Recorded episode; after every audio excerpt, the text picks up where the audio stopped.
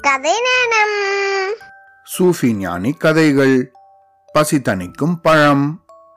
ஒரு குறிப்பிட்ட ஊர்ல பல சிறப்புகளை கொண்ட சுவையான பழம் ஒன்று கிடைக்கும் அப்படின்னும் அந்த பழத்தை புசித்தால் அதாவது அந்த பழத்தை சாப்பிட்டா ரொம்ப நாளைக்கு பசியே எடுக்காது அப்படின்னும் அந்த ஊருக்கு முன்னாடி இருந்த ஊர்ல சூஃபி ஞானி கிட்ட சில மக்கள் சொல்லிட்டு இருந்தாங்களாம் பொடி நடையா அப்படியே காலார நடந்து வந்து அந்த ஊரை சேர்ந்தாராம்.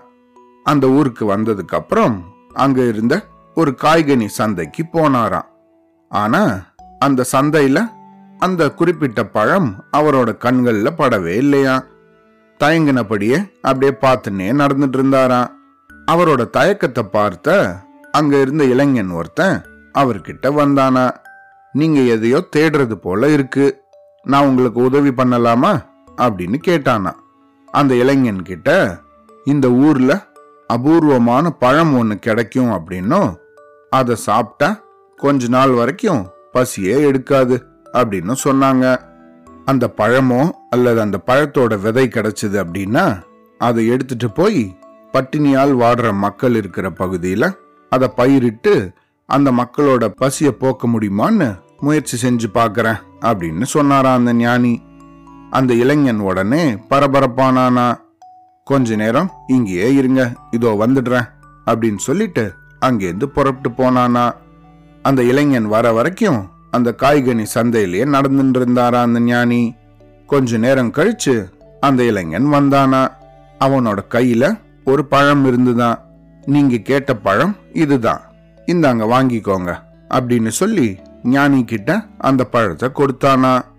இந்த ஊர்ல இந்த பழம் நிறையவே கிடைக்கும்னு சொன்னாங்களே அப்படின்னு கேட்டாரா ஞானி. உண்மைதான் இந்த ஊர்ல இந்த பழம் நிறைய தான் கிடைச்சிட்டு இருந்தது ஆனா மக்கள் சுயநலவாதிகள் ஆகிட்டாங்க. தாங்கள் அனுபவிக்கிற பலனை மற்ற யாரும் அனுபவிக்க கூடாது அப்படிங்கிற சுயநல நோக்கத்தால இந்த பழத்தை பதுக்க ஆரம்பிச்சிட்டாங்க. இத பயிரிடுற முறைய கூட ரொம்ப ரகசியமா வச்சுட்டாங்க. என் வீட்டில் இருந்த ஒரு பழத்தை உங்களுக்காக நான் கொண்டு வந்திருக்கேன். பட்டினியால வாடுற மக்களுக்கு உதவி பண்றதுக்காக இந்த பழத்தை நீங்க பயன்படுத்த போறதா கேட்டதும் உங்களுக்கு எப்படியாவது உதவி பண்ணணும் அப்படின்னு தோணுச்சு.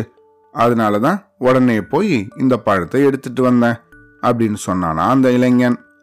அவனோட செயலாலையும் சொற்களாலையும் ரொம்ப நெகிழ்ச்சி அடைஞ்ச அந்த ஞானி உன்னை போல மற்றவங்களுக்காக உதவுறதுக்காக முன்வரும் இளைஞர்கள் பெருகினார்கள் அப்படின்னா அவங்க வாழற பகுதியில் யாருக்கும் எந்த குறையும் இருக்காது அப்படின்னு அந்த இளைஞனை வாழ்த்திட்டு அங்கேருந்து கிளம்பினாராம். அவ்வளோதான்